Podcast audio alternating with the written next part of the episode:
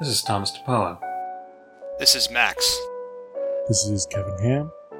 Hey, this is Jake Cook. Hi, this is William Roy. You're listening to The Green Box.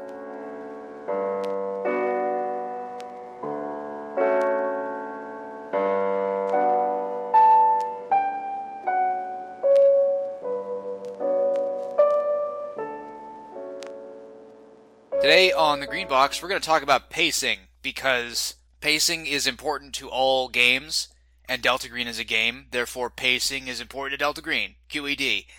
Uh, here's the issue: um, whether you're running a one shot or a campaign, you're going to find yourself in a situation where things are going too fast or too slow, and you got to unfuck the situation. This is assuming that you're the one running the game, and this is something that everyone struggles with. Uh, I've run games that had not great pacing. I've played in games that had bad place pacing.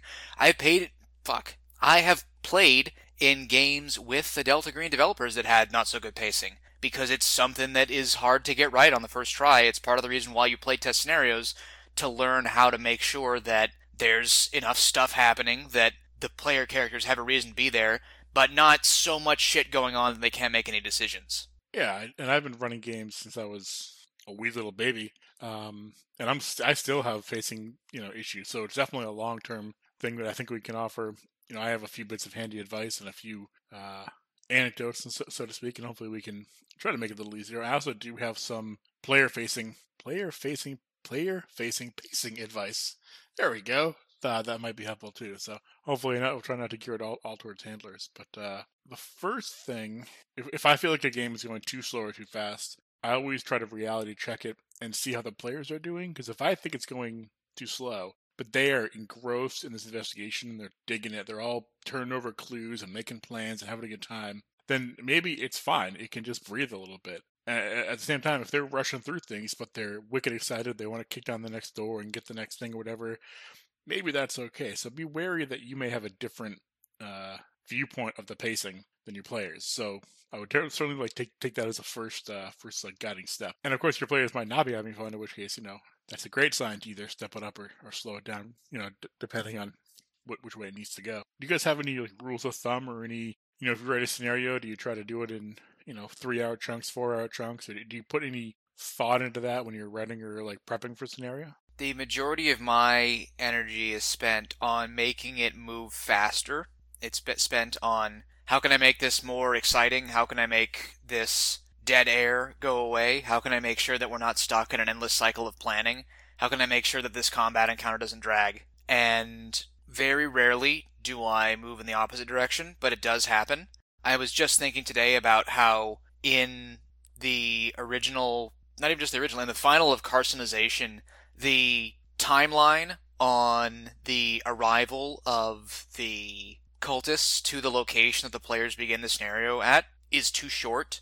It means that the players are just about finishing their investigation when they are immediately thrown into a combat encounter. And realistically, it's not automatically combat encounter, but it pretty much was with every playtest group. And that means that then they are essentially locked into spending the rest of the scenario dealing with this group. And as a result, it's very unlikely that they will actually go and explore a lot of the leads that are given at the crime scene because they feel that they are under immediate attack by a group of dangerous NPCs that they need to eliminate before they can safely do anything else. So th- this is a an issue with making the pacing too frantic is that it makes it difficult or impossible for the players to actually do things because there's just constantly something exploding into their field of view or attacking them or demanding their attention and there's no way for them to actually do the thing that they wanted to do when they made whatever plan they were making and as a result it can produce this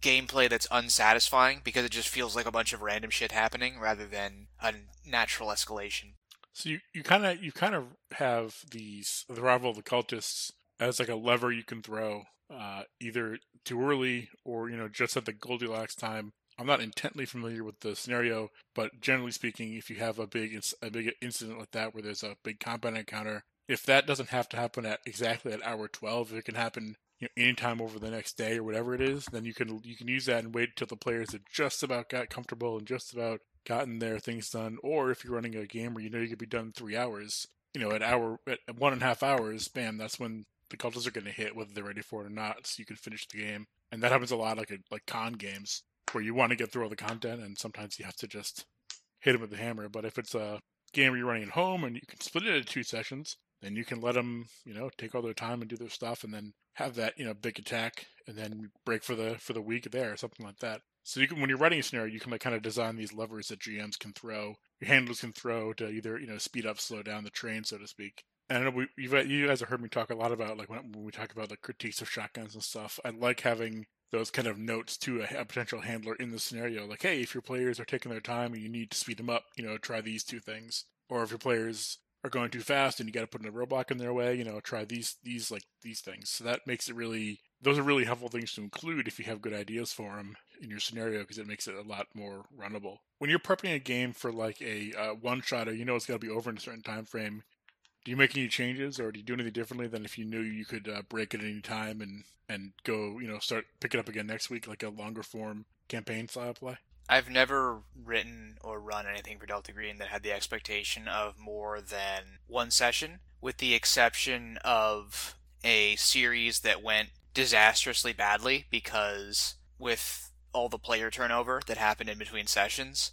everyone was just stuck in this constant 101 stage where they were all just investigating the same thing over and over again and had to be horsewhipped into actually interacting with the scenario content. Let's pretend. I mean, obviously, we're we're, we're guessing here, but pretend you had the same group for each of those things. Did you write that in such a way as to have natural? Like, say it's a say it's a 12 hour scenario and you're running it over three four hour sessions. You design it to have natural like climaxes at like hour three each time, or do you not no, it wasn't. It wasn't as designed as a scenario. What are you, Tom? Do you ever run anything longer form or like campaign style? Uh, no, I'm the same way. I've never done anything where there was an expectation it was would last more than a session. When you run it for just one session, will you will you run the session long, or do you get to a point after like you know hour four or five where you just have to like throw in the towel? Uh, now I feel like I have a hard limit of three and a half hours because I've done really long sessions just to get it done, and it was pretty miserable for me by the end.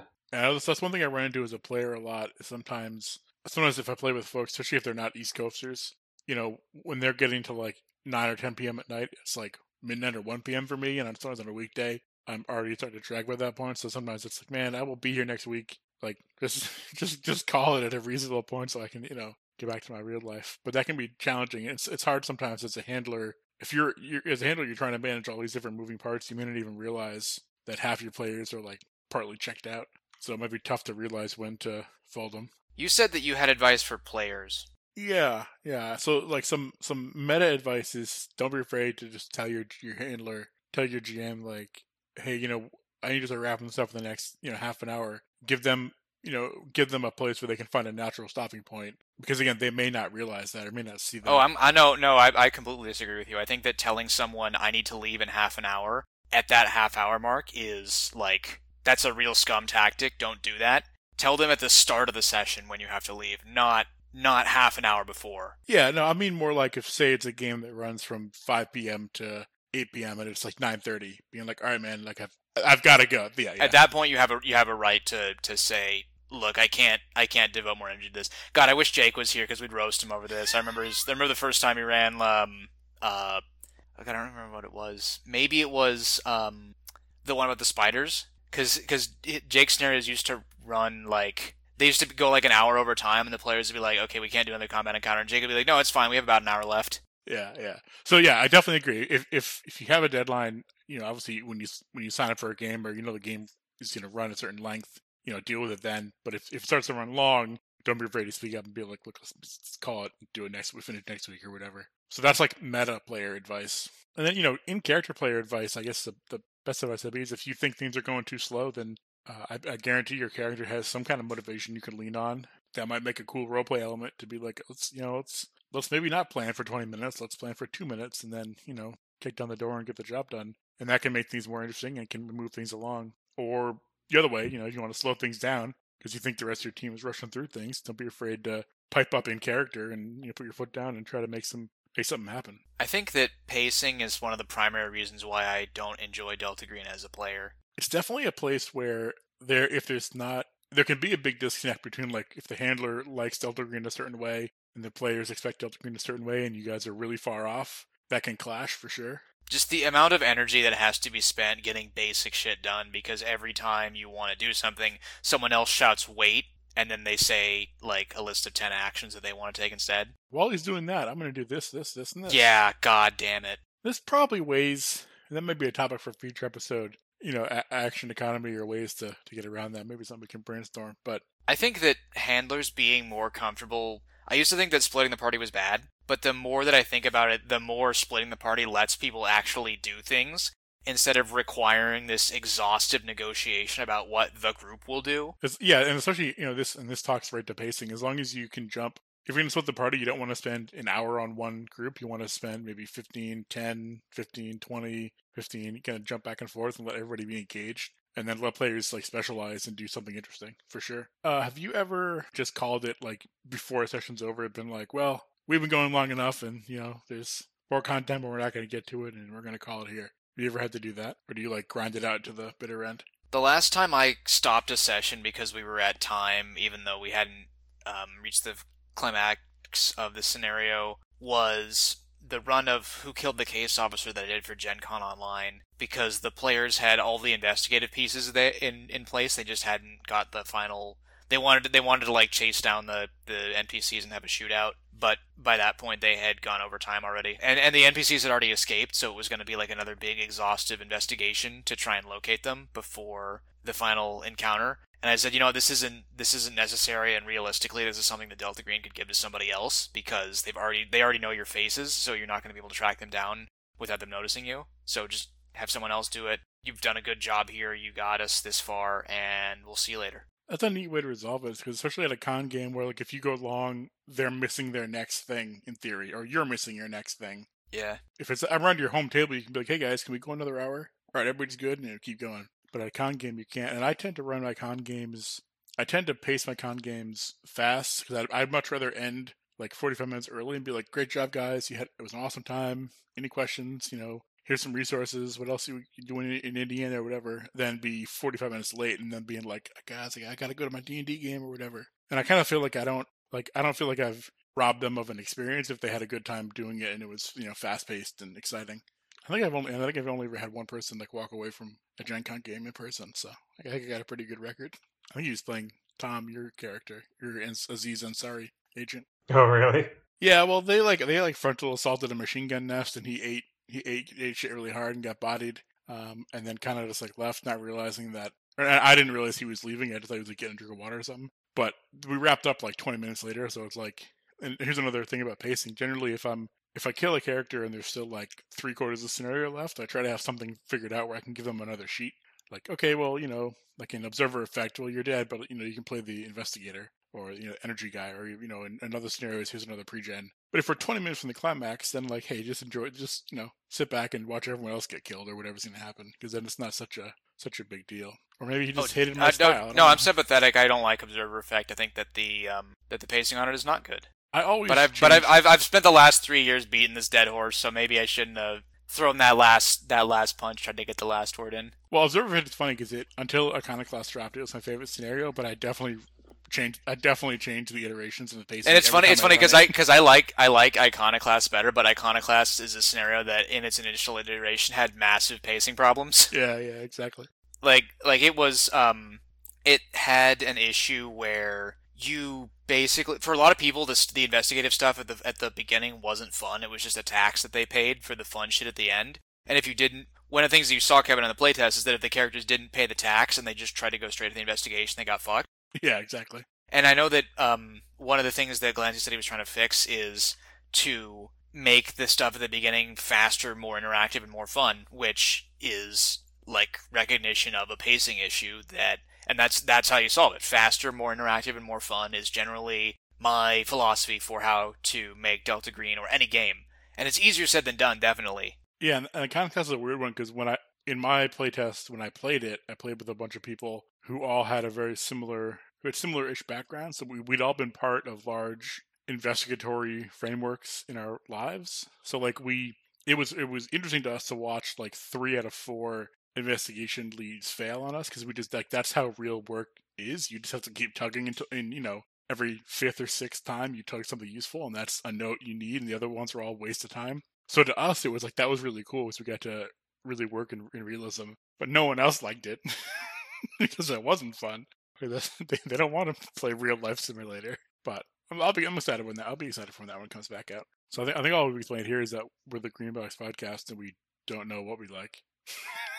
Well, it's important to to recognize that the reason why Iconoclast had that issue is that it was a scenario that had a very detailed simulated world, that it had a timeline of events that happen if the players do nothing, that it had a lot of very detailed if thens for certain actions the players could take. And the more dedicated you are to making your world simulated and function according to its own internal logic rather than serving the narrative, the more likely you are to have pacing issues. Not because you've built a bad simulated world, but because a simulated world functioning according to its own internal timeline is naturally not going to function according to when people are getting bored, when too much shit is happening, whatever.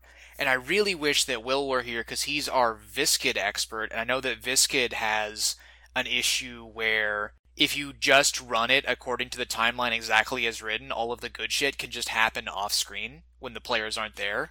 But if Yeah. you tweak it so that it, or, or if you just do stuff to ensure that the players are in the right place for the significant events, it is this cool, like, noir story where, like, you talk to someone and then they get assassinated while you're talking to them, and just all this stuff happening inside the field of view of the players. Yeah, that, and that brings us back to a good point about pacing is you know whether you've written it yourself or someone else has written it. You know, you're running a game for a group of players, and that's a unique like unique concoction. So don't be afraid to move stuff around, adjust things. Like don't fall victim to you know you must run it as written. I mean, unless you're playtesting it, in which case please run it as written because that's the whole point. But anything else, you know, if if having the guy get shot in front of the players is more interesting, but he's supposed to get shot tomorrow in the book, like change it, make it make it interesting. I'll say this though, um, there is a certain value to having like a richly simulated world if you are the kind of person who enjoys feeling as though you are interacting with something that is not just being made as you play it. This is similar to how when you play a game that's about dungeon crawling or some kind of tactical challenge or whatever, you want to know that you have mastered something that existed independently of you, not that your success or failure was determined by what another person thought was narratively fitting. As in, when you explore the dungeon and you find the secret door, you want to be finding it because it was there and you made the wise choice to look for it in that particular spot, and not because the person running the game felt that they were re- rewarding you by placing it there in a response to you looking for it. So there is a type of person, and I am sometimes this type of person, who wants to know that the thing that they are doing is getting the result that it's getting because of the way that the world is set up, agnostic of of out of character someone thinking was narratively plausible. Yeah, what's that that trope where like every every path leads to the cave troll or whatever it is? I believe it's the quantum cave troll. I was close, right? Well, no, it's actually the quantum ogre. Quantum ogre. The Look, joke. Cave troll and ogre are very similar, Um, but like it's similar. how many hit dice do they have? Oh, God, I don't know. But you know, I, if if done if done well, a quantum ogre really isn't shouldn't be visible to the player, so they shouldn't know either way. But I do think you're right. There's definitely a much more visceral, like winning feeling when it's Not even just not even just winning, but like the idea of or success. not just not even just success because even if you have uh, an emotional low point or a failure having that be the result of a bunch of stuff happening in the game world is sometimes and not always but sometimes really great. If it's if it's the result of and especially if you can see it because if it just comes out of nowhere then it sucks. And if it just feels like nothing was happening and then you got zapped it sucks. But if you can see like this event is the resu- is the direct result of this cause and effect that we initiated through this other action, then that's cool because it feels like you're making your mark on a simulated environment. Well, simulated may be the wrong word, but Yeah, like a, a a non GM fiat environment. I think Kevin, you've always been much more willing than I was to change internal elements of scenarios to fit with whatever the hell the player characters are doing. I remember in Hard Candy the first time you ran it for myself, and Tom, were you there for the first run of Hard Candy? No, I wasn't. Kevin was running it, and he told us afterwards that the line of investigation we had pursued to get to the ending was not one that was written in the scenario at all, but we were so dedicated to it that he realized that there was no way he was going to steer us towards the track that we had act- that that actually existed the, on the page. That like the rave, because I think you sent me your notes before running Yeah. it, Kevin, and I I mentioned something like I think I warned you that North Korean meth was such a crazy element that the players were probably gonna follow up on that first, Yeah, and that that there lead. wasn't a lot of yeah there wasn't a lot of support in your notes at the time for that. Yeah, it's the classic because the players are always going to go after the perpetrator rather than the victim. So if you put all your clues into the victim's pockets, then those are not as likely to actually make it into the the actual run of the scenario. which is good. Because that that guy, I forget his name. I think it's called the hyena. Um, the the the white drug dealer. Like he's he's a lot more fleshed out now, and he is a viable investigation angle that does eventually lead back to the same same area, but it's all a little more fleshed out now. It wasn't just kind of making up on the fly. So that's, I mean, to me, that's a great example of like why we play test things more than once. Because the first time it was all about missing persons and you know the family, and once you get on the family, you know, go through their trash and stuff, you find all these clues, and then be in another direction. So maybe playtesting has the same rule as fire extinguishers, where you know two is one and one is none. If Will were here, he would have laughed at that. Now, are there concrete ways to so the the oldest pacing trick that I can think of is the noir author as as a I think as a as a um it's kind of a caricature of himself would write that if you didn't know what should happen you would have a man come through the door with a gun. And he wrote he wrote he wrote the the next sentence that he wrote after that is this could get pretty stupid but at the time it didn't seem to matter. So he he he was he was kind of parodying himself when he wrote that but the line he wrote after the second line was a writer who is afraid to overreach himself is as useless as a general who is afraid to be wrong and what he meant by that was that it's better to have something exciting happen even if it's kind of stupid because it's better to have it be stupid and have something happen than Yeah, move to, things forward. to than, to- than to be wise and to do nothing. Yeah, and that fits, that fits the green pretty well. You know, when in doubt, have somebody with a gun show up, cause things to become interesting. So I mean, obviously, you know, in a in a perfect world, if if you're a writer, you're gonna write a bunch of levers people can throw in your scenario to adjust pacing, and you're gonna have it all well thought out. If you're not writing it, you're just running it. Maybe you've prepped ahead of time and, and you uh, have figured out what those levers are without them being explicitly written, or you may just have to improvise on the fly and be like, I need to slow things down, so I'll just go to the next page now, or I gotta speed things up, or vice versa. I gotta speed things up. I'll go to the next page now, or I gotta slow things down. I'll, you know, and have a roadblock appear here. You know, and if you're a player, um, the only real player advice I have aside from like meta advice is just you know lean your character. It's and, and Tom, you're really good at this. You're really good at making poor out of character decisions, but that are very in character because they're interesting. Like you'll you'll like play with stuff and like poke the magic magic box or whatever it is. So figure out a motivation for your character and have them either speed things up or slow things down. Uh, I mean, my motivation when I play is not really to survive. If I just wanted my character sur- to survive, I would not actually play. I would just sit in the Discord channel and listen to the game. They wouldn't be in Delta Green if they wanted to live. Well, just I keep saying I want a horror experience more than anything else, so that means I have to put myself in at risk because a lot of times I realized it's not necessarily the GM's inclination to put me at risk. Yeah, fair. Any other uh, pacing related thoughts? I have said a lot of things in this episode that like put the blame back on the players, and I'm gonna do a 180 on that and say that as a scenario author, if shit's boring, it's my fault.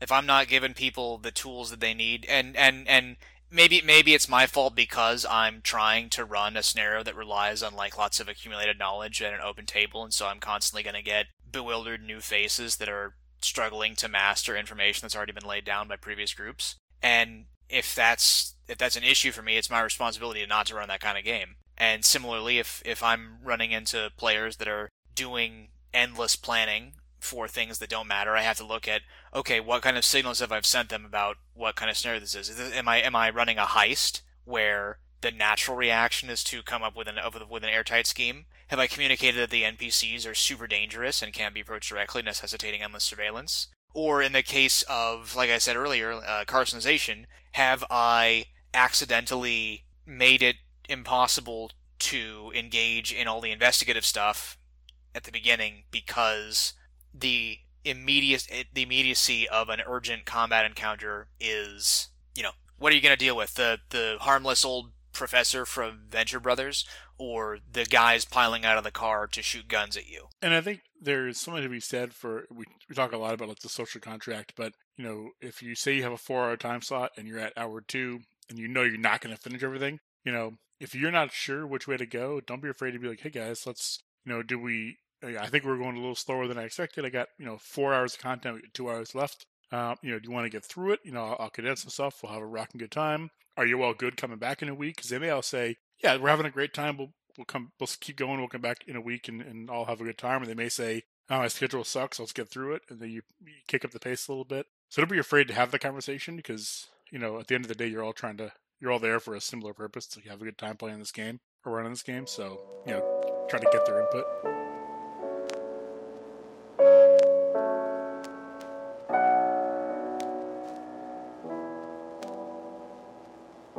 So we've had we've discussed, I think, in the past uh, or, or an after show somewhere, the fact that I think each of us three here have different kind of ideal um, agent counts. I tend to like a, a, a, four or five. I know Max is maybe a little lower. Uh, I know some people prefer two. Um, so the question is, when you write a scenario, do you think about how many agents might be in it, and do you set like, do you, how do how do you set the difficulty for your scenario when you write it? What is difficulty? Yeah, that's, that's very challenging. Hey. I mean, so, so let's let's say your goal when you write a scenario is is you want the agents to finish it, have a good time, but be challenged in doing so. And uh, whether that challenge is like, do they shoot the bad guys or do they you know, brain the bad guys? We, we should discuss, but in general, you want them to finish it and have a good time and be challenged. I think. You know, I generally don't design scenarios that are just to kill people.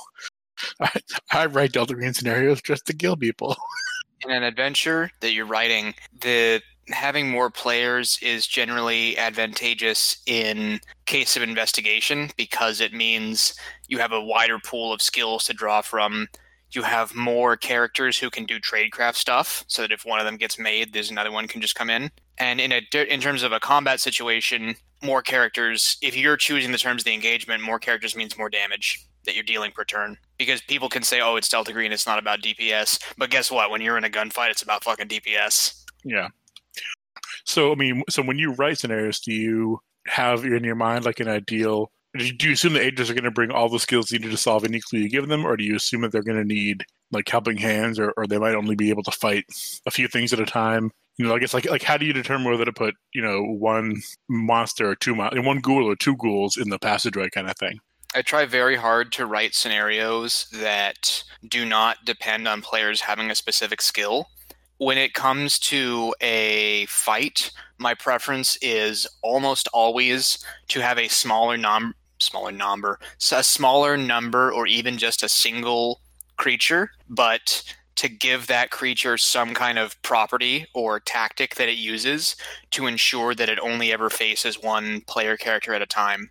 And that way the numbers advantage is irrelevant. And that's because no matter how tough your creature is, if you put it against four players, it's going to get action economy to death because the players get four actions for every action the creature gets.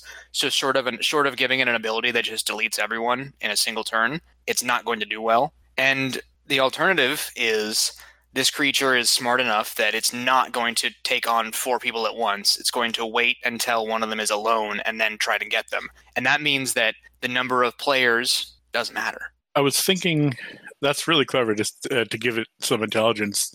Um, and one of the suggestions that I was coming up with when I thought about talking about this is in your scenario, you can write directly to the handler.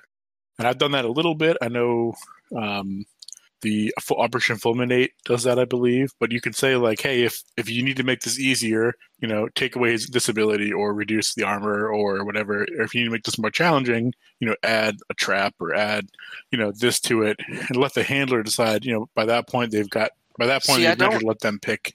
I don't know that if I that I agree with that though, because in when I when I look at Fulminate, I don't see here's how to adjust difficulty. I see here's how to adjust pacing. Because Fulminate is a scenario that, as written, is almost unwinnable. Like that's part of the fun of it is that you are thrust into a very fucked up situation and you must escape with your life because actually completing the objective is quite unlikely. Is there? Uh, yeah, I think that's, I think you make a good point about difficulty versus pacing. To some extent, if if the end goal of that scenario is just escape with your life, then the pacing kind of is a difficulty.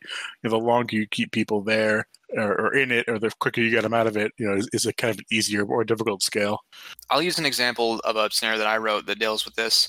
Uh, I wrote a scenario just recently based on the classic 1985 Soviet film Come and See.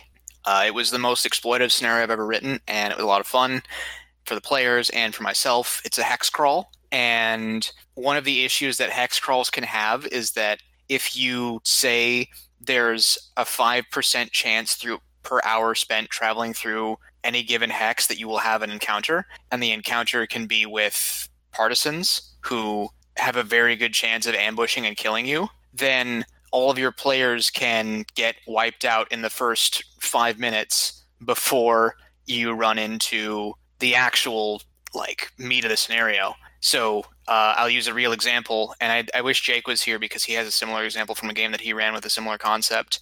Um, the characters are, are looking at the mysterious tree with the eye carved in it. They hear something moving in the bush. The uh, the sergeant the um, immediately you know yells after them, and they all run off into the bushes. And I ask, "Are you moving fast to catch them, or are you moving carefully?" And he says, "I'm moving fast." So they run immediately, break line of sight with the machine gunner, who stays behind to cover them, and then run out into a clearing. And the squad leader who ordered the charge immediately murked by the partisans. And so, realistically, I wrote in the scenario document if they're winning, the partisans press the attack, and they were for sure winning. But I also thought if they press the attack here, it's going to be a party wipe in the first five minutes. And realistically, these are partisans who are not going to fall for the strategy that they just used of fake retreating and then setting up an ambush. They're going to be a little smarter than that. And so, for context, this is a scenario where the players are playing as a Nazi anti partisan unit. So, getting killed is not something that's, you know, a profound violation of the social contract that the players enter into when they play the scenario. In fact, getting killed is something that they all quite enjoyed because the characters they were playing were deliberately not very nice people for a bunch of reasons. And if you've seen the film, then you you understand the context that this is coming from. But uh, that was a scenario that was very deliberately designed for a large number of players because if you're like you know a unit of a unit of guys going into a potentially dangerous combat zone, you don't just send like two people. Yeah, I can see that. So, so, that, so that's, I mean, that's definitely one way of kind of just helping the handler adjust the difficulty. I find I do it a lot less in Delta Green because I just feel like I like Delta Green has a much shorter window of difficulty. Things are easy. There's a much narrower area where challenges are applicable. There, otherwise, there is no challenge, so no one's rolling. You're just giving them the clues, or it's like a total party kill. The As opposed to a difficulty game. the, dif- the difficulty with balancing quote unquote balancing anything in delta green is that most encounters are either the player is instantly killed the threat or the threat instantly kills the players because nobody has that much hp and weapons do a lot of damage so Yeah. if you have made something that is like totally bullshit difficult in a way that's unfun your first indication that you have done this will often be that you kill someone in the first turn Do you guys remember the very first time in Bioshock where you first see a Big Daddy? I mean, yeah, the broad strokes, not in particular. i remember the trailer where you first see it The first time you see a Big Daddy, um, this- is this is a good example of establishing like the difficulty of monsters. First time you see a Big Daddy, it's distracted. It doesn't see you. You are a safe distance away from it. Um, there is a physical barrier between you and it, and most importantly, you don't have any weapons. All you can do is look at it and proceed to the next room as you are told about it. But during this, you get a good look at you get a pretty good look at it. You you you know what it looks like, you know what it sounds like, so you can identify those cues, and you have an understanding of how dangerous it is because it kills some NPCs while you're doing this. Yeah, showing that kind of thing is nice, and you can do the same thing in Delta Green. Yeah, I think you, you probably could. Yeah, and you can do it with just like you can just show a crime scene and let them piece together Yeah. what happened. That also is a, a very simple way to show how deadly something is. You know, I tend. I mean, I've been I've been running games in general for ever. I just actually just filled out some stupid D and D survey, and I had to actually think back when my first like dungeon mastering experience was. It was definitely probably middle school. Um, long time ago. yeah, which is back when horse-drawn carriages and had to walk uphill both ways. Anyway, Like they didn't even have dice back then. You had to use actual and, bone. yeah, and like so, I come from a, a a a place where like if I have stats for a monster, but I have to fudge something, I'll fudge on the fly very very quickly to make things like you know if my first attack like almost completely kills a PC and I don't want that to happen yet, I'll totally pull the next punch because I want to. I, I know where I want to get the players in the end. So if you're so there's kind of a difference between like just running a scenario as written exactly as written, you know, to the letter of the law. That there the scenario needs to be a little more well balanced. But an unbalanced scenario run by somebody who can like if you're cool with adjusting on the fly, it's fine because you're making half it up as you go along anyway. Kevin, you are always eager to establish your old school grog credentials, but then when anyone ever else ever talks about that um, type of game, you immediately become very defensive and dismissive. What old school games? Yeah. like that kind of stuff. I hate the oh what's up revival because I think it's a meaningless term applied to everything. Kevin, But that doesn't mean I don't like that kind of game. this is this is the thing where you say, "Oh, there's no definition," and then everyone gives you a definition, and you say, "Ah, this is an example of the poverty of the so-called experts on the subject." The poverty of the experts in the subject, also known as the green box. So, so I mean, when you run games, so you tend to, you know, fudge difficulty or fudge uh, challenge up or down just on the fly, or do you? Never. I'll fudge So- I'll fudge NPC behavior because I think that that is more believable than fudging numbers and die rolls. Because if I roll a dice, a dice. If I roll dice, then why roll if you're not going to accept the outcome? If you're going to just say that something happens, then you shouldn't roll dice at all. You should just say that it happens. Yeah, and I, I don't generally fudge. A. I haven't fudged a die roll in a long time because I feel like that's kind of cheap. But uh, certainly, if something has, you know, if I wrote something to have, you know, 50 HP or, or 20 armor, and then realize that the players are never going to get through it, then I might be like, well, now it's got five armor. Let's actually let this happen. That's the kind of fudging, you know, on the fly fudging I'm talking about. But I, there's certainly a school of, you know, handling and GMing that you know doesn't do that. So, and it's you know, neither is any more valid than the other. Do you find it easier to um, I guess you don't. I guess Max, you don't run a lot of other people's scenarios, but like, would, you find it easier to keep the challenge on an even keel with one of your own scenarios, or with like a a published module if you ever ran those? The last published module I ran wasn't for Delta Green. It was for a game called. Well, the module was not written for any specific game. Uh, it was called A Wizard, and it was pretty good. I liked it a lot. Um, it's interesting that RPPR did a show of it, but they did it in like some kind of loose narrative, like powered by the apocalypse game. Whereas I did it in Esoteric Enterprises, which is a very um, violent and uh, brutal game system.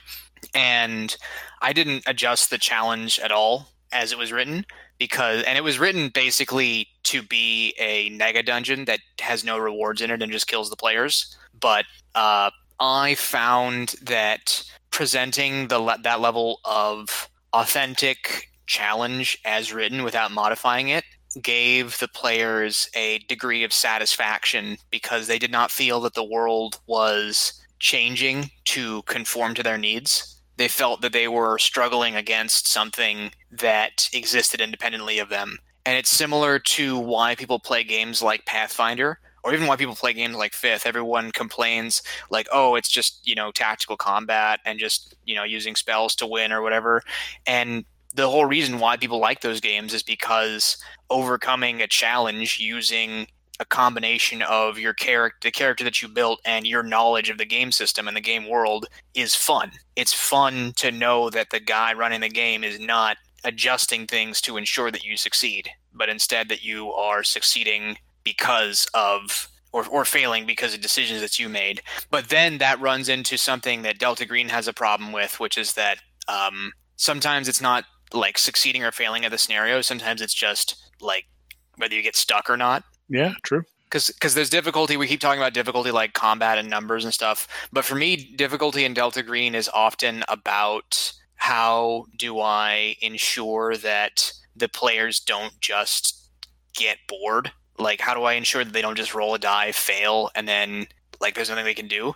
Because that's one of the reasons why. I Run out have- of ideas. yeah, it's one of the reasons why I absolutely hate playing the game, and so I want to make sure that I don't do that to other people because it's not fun and it makes me want to play something else when it happens, which is all the time. I think balancing mechanics and numbers and stuff is probably the, the far easier thing to do. Right. Because once once you start start start talking about like balancing the scenario so that um, it can be accomplished, like finding the sweet spot where people feel clever for discovering something, even though it may not actually be that hard. If it feels like they're making a deduction or logical leap, that's what's fun. And that's something that you can't adjust numerically. It's very difficult to simulate. You also, it's really hard to know who your audience is. Like if you have a scenario where there's an orbital mechanics related clue and you expect the players to be rolling it, but somebody shows up who, you know, like Will, who's got a thousand years in Kerbal Space Program and can just knows how this these things interact. That's not an exaggeration, by the way. Yeah, yeah, exactly. years. Uh, you know, he's gonna he, he's probably gonna get the clue and solve it and be great. But somebody who has no idea, the rolls it and fails it, now that clue is like shut off. Um, so you have, no, but you can't expect to have all wills. You can't expect to have all just rollers either. So that's where I think the three clue rule we we mentioned before comes in handy. Where it's like if you, Oh yeah, long time ago. it's hard. To, you got to make it so that they can't a roll and a no has to go a long way before it becomes like an actually shut door. So you know, having more clues and having more ways to do things. Um, I know I try to do stuff like if it's you know uh, decoding a message, you know, you know, let SIGINT do it, let computers do it, let you know maybe another skill do it. Um, high mathematics or something. Any of those skills can do it, and that that to me feels like a little more of a Yeah. Way to make things a little less on the challenge, but still make it so they can get that clue. I'm going to suggest that giving lots of ways to uncover a single clue is a kludge to avoid having to do something much harder, which is to present a lot of different avenues that lead elsewhere. Because if you have, if your only piece of information is a code that you have to crack, then suddenly the scenario cannot proceed if the players can't crack the code. Whereas if there are 20 other leads, which have to be laboriously built by hand by the person designing the scenario, then it doesn't matter so much whether the players miss one thing. That's one of the reasons why the best scenarios are not necessarily sandboxes, but the ones where you have lots of options and the options are not all gated behind like succeeding at one skill test. That's probably the one thing I like about Gumshoe is that is that mindset of you always get the one clue you need to move forward, and the other clues are all you know opening up other sidelines or amplifying information or you know figuring out more about what's going on. But you're never gated, like you're never stuck on the single path you need. There's actually a lot that I like about Gumshoe. Like I don't like it as a system, but I think there's a lot of stuff that it does that's cool. Like the fact that if you want to do something, if you want to accomplish something, you can choose to be good to be very good at that thing in that specific moment and guarantee that you cannot fail, but you do so by spending a resource that lessens your ability to do it in the future. I think that's great. Yeah, I think that that is a fantastic hedge against the absolute misery that is I put all my points into lock picking and the first lock I ran into I couldn't pick and then the second lock I ran into I couldn't pick and suddenly my character cannot do the one thing they are supposed to be good at. and Gumshoe says Yeah. if you are willing to pay the price then this power will be yours. And that's It's al- good. There's also something really satisfying. Again, Obviously, you know, somebody succeeding in a role to understand the math problem is great, but giving the players like some sort of physical handout or giving them a, a, a riddle or a something, and having them brain it out themselves. Like I, I see it in Bestow. Um, I shouldn't call it Bestow. I see it in. Uh, I guess whatever. It's Bestow. Let's call it. Yeah. Yeah, uh, I see it, and that's. I'm just trying to think if there's a better. I know The Who Killed the Case Officer the is a good one, but Who Killed the Yeah. Case Officer is one where I actually don't think that the mystery in it is that hard to solve because every time I've run it, the players have figured it out within a reasonable time frame. But because it feels like they're discovering something, it is still fun because the trick when you design stuff is if you make it actually really difficult, people are never going to figure it out. But if you make it like a reasonable challenge but appears super difficult, then it's going to be a lot of fun because it's like it's like I forget which game developer it was who said it's fine to like design stuff that the player thinks they're pulling one over on you when in reality they're not. It's something that you put in the game. But if they feel like they're getting around you, some of them will be upset and be like, "Hey, this is badly designed because I was able to skip this here." But some of them will be like, "Cool, the game has systems that unfold in novel ways." So I guess that's a million dollar question. How do you design something to be the right level of challenge? Well, in like when terms it's a clue, yeah. Yeah, in, in terms of um, yeah, it's it's difficult because it's not should not be something that depends on specialist knowledge. That's usually the big one. Is that if it depends on the players knowing a specific fact about something, then it probably is not going to work. Although that can be a good shortcut. Like for ex- the example I always use is, um, let's say we're having a space adventure and um, the space capsule gets explosively decompressed and I say, okay, everyone make an intelligence save to see if you do the correct thing. Will, what do you say that you do? Exhale. Okay, so Will doesn't have to make the save because he had the knowledge that was necessary in this situation. Yeah. So that's something. That's a case where, um, you know, the players having knowledge can let them skip certain mechanical interactions. But what's harder is finding the sweet spot where there is something that you that that is because the thing is is that is that it's hard to design the scenario backwards where the conclusion is reachable from the clues because usually it's the GM is designing a simulated world or a sequence of events and then inserting clues based on that. But then coming at it from the other the other perspective of what could someone think of when they find this clue is much harder because it requires the ability to simulate other people's minds, which the issue is that you have to think of what are other people going to think when they see something or when they get a piece of information. And that's very difficult because it's actually quite hard to understand what other people are thinking especially if you are designing based on your experiences with a specific group of people and do not know what a completely random person would think. Because the other thing is that um, who killed the case officer is the example of a mystery that's very easy to not very easy but reasonably easy to solve for someone who is well versed in the delta green setting because it relies on a not quite a meta plot element but a trope that is familiar to people who are very familiar with the setting. Whereas or even just with spy fiction in general whereas a normal person playing that scenario or a normal person who is well versed in a different set of tropes like you know the regular old Cthulhu mythos, death cults and stuff would come at it from a completely different angle. Something that's an obvious red herring to the spy fiction player would be uh, an obvious clue, well couched in the tropes of the genre for someone who was expecting a regular Call of Cthulhu scenario. I think you, you hit on something there I wanted to jump back on, which is it's probably it's probably easier to balance a uh, a long running game for people you're you know you've been running games with for a long time or like a longer campaign or at least build in some kind of balancing mechanics than it is to write the kind of like one-offs that we tend to write um, and just you know run once or twice and release into the wild. So, so maybe we're doing the most challenging form of scenario development.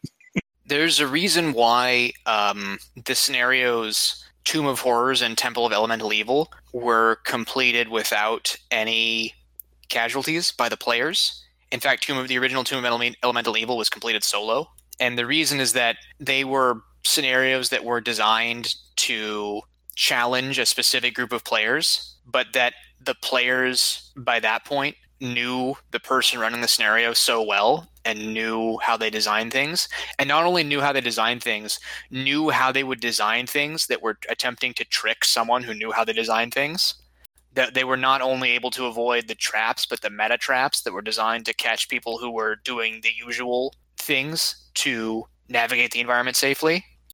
And it's because those products were the result of like years long back and forth between uh, the player and the GM over a, a, single, not, not necessarily a single group, but over a relatively continuous group of people. Temple of Elemental Evil and um, uh, Tomb of Horrors being famous ultra lethal trap filled scenarios for the old school D&D editions. Although I think both have been re-released for 5th. I think so, yeah. I was I actually I know, I know for a Temple fact, yeah, Elemental Evil has because um, I was actually in a campaign of it before it ended because the couple whose house we played at got divorced. That's rough. Are you sure you're not thinking of Tomb of Annihilation? Um, what's the difference? I thought. No, Tomb of Annihilation is Chult. Tomb of Annihilation is a different scenario. Oh, okay, okay. Because Tomb of Annihilation is supposed to be one of the really good ones for fifth because it is a vast hex crawl across an interesting environment that is genuinely challenging, but also lets the players run wild once they start getting the really bullshit abilities. Well, I guess that's on me then for confusing Tomb of Horrors and Tomb of Annihilation because I thought Tomb of Annihilation was the infamous kill you one. No, so Tomb of Horrors is the I- one I, with I probably the, thought that because I, I've never played either and I only know them by title. And Annihilation is sounds scarier than Horrors. so Tomb, Tomb of Horrors is the one with the um the face that has the ball in its mouth that um face of my balls maybe. Yeah, yeah. Um, yeah. but it has, it has the ball in its mouth. Uh, that- I, I know the scenario. I just annihilates all matter. confused. But um, Tomb of Horrors is the one that's set in like the the horrifying jungle, and it's filled with no, sorry, sorry, Tomb of Annihilation set in horrifying Damn it, jungle. you're doing it. All right, I mean, this is terrible. It's a horrifying jungle, and it's filled with snake people and all this other bullshit. And um, there's like a whole thing about a lich who's trying to be a bad guy and beholders and things like that. But um, it's supposed to be like one of the better things that's been released for fifth, first party, anyways. I don't know. I, I again, again, like I haven't played in a in a fifth edition game since um, our elemental. I think it was elemental evil. It had elements in it, that was for sure. Jesus. It had elements of evil. Anyway, um, Yeah. Well, I was. I, I mean, one of those elements was me because I was playing a, an evil aligned character. I was a cleric of Umberlee, the sea goddess. the most common way that I establish difficulty in scenarios is by having a clock of some kind. And Jake is rolling over in his grave. Jake, yeah, Jake is wishing he was here with us right now. And the reason I do that is because having a time constraint is one of the easiest ways to adjust difficulty. Now, we, we talked at the beginning of this segment about pacing versus difficulty, and that's why, in my mind, the two are very, very closely related. Uh, so, at, at, at the table, what I will often do is I will adjust the pacing faster or slower depending on the progress of, of the players. I famously did this in viskid when I accelerated the timetable to make a really cool thing happen. You want a crash course in uh, moving your timetable up, run a game at Gen Con. Yes, no kidding. Although not a crash course in how to make maps. Yeah, I mean, I guess my kind of parting shots on difficulty or balancing or, you know, scaling a scenario is, you know, my school of thought's always, you know, be ready to fudge on the fly if you have to. And, you know, with for combat and be for intellectual challenges, just be ready to give a lot of, you know, no buts or yes ands and, you know, let the, make sure the players get what they need to get. I did actually have one more before the wrap up. Yeah, good. So, one thing that you should recognize is if, especially if you have a small number of players, they might get as far as they can get with the resources available to them. Like if you have a criminal and a computer scientist, and the target is in like a fortified area and with, with very strong defenses and so on, or if the target, especially if the target like moves beyond to to an area that is outside of their reach, like goes to another country or goes to a to another state or something, and they can't easily follow without basically writing a whole new scenario, you should recognize when it is time to in in game say these characters have done what they can do. The whole reason why we have a vast conspiracy is so that we can say, okay, go home, we'll activate someone else. Because I complain all the time about, oh, the players want a kill team, oh, the players want a um, you know want want all these resources the flip side of it is that if you have a two person squad you don't send the two person squad in to raid the the secret hideout that's two the two person squad is there to do intelligence gathering and so not necessarily tailoring the scenario like changing the actual physical properties like changing the number of bad guys or changing the, the evil plan but changing what the objective is like instead of demanding that the players do all the liquidation themselves say gather information for us Yeah, and then they can try to figure out. You know, they, they can help the the combat group that goes in. You know, maybe have a sneakier route or, you know, have a diversion or whatever. I And if, thought. if those just- characters, if those players have combat characters, then they can kind of tag those guys in either in another session or you know halfway through or whatever, and then you know do the fun, do the and the fun parts around to disable, you know, do the fighty part. that was gonna be my thought. Where if you have a real small, like two or three guy group that gets as far as they can and then calls it in, and then the case officer goes, "All right, sure, you know, go home. We'll we'll send in somebody to to to finish up." You get out the character sheets and you draw. Okay, so who does the program send in to finish up? Make those characters. Yeah, and that definitely works in like a you know in a campaign style. You know, then you plus then you got a built-in built-in backup character, which is always nice. Yeah. Yeah, I think that most of the things that you do to um, adjust difficulty, quote unquote, should not be like just changing the physical properties of this of the game world, like changing the number of cultists or changing the clues or changing their plan. It should be finding other ways to adjust the parameters so that the task in front of the player characters is equal to their capabilities because we're keeping in mind that while Delta Green, the fictional organization, doesn't have perfect information or perfect resources, they also should not deliberately dispose of people through giving them tasks for which they are completely unsuited. Unless your scenario premise, even before the difficulty considerations were applied, was deliberately a fish out of water, let's see if the computer scientist can survive the kill squad. you found your next scenario. No, I've just found every published Delta Green scenario since 1993. Cut print. Yeah, we're Yeah. good. Did I say the wrong year? I can't count. Who knows?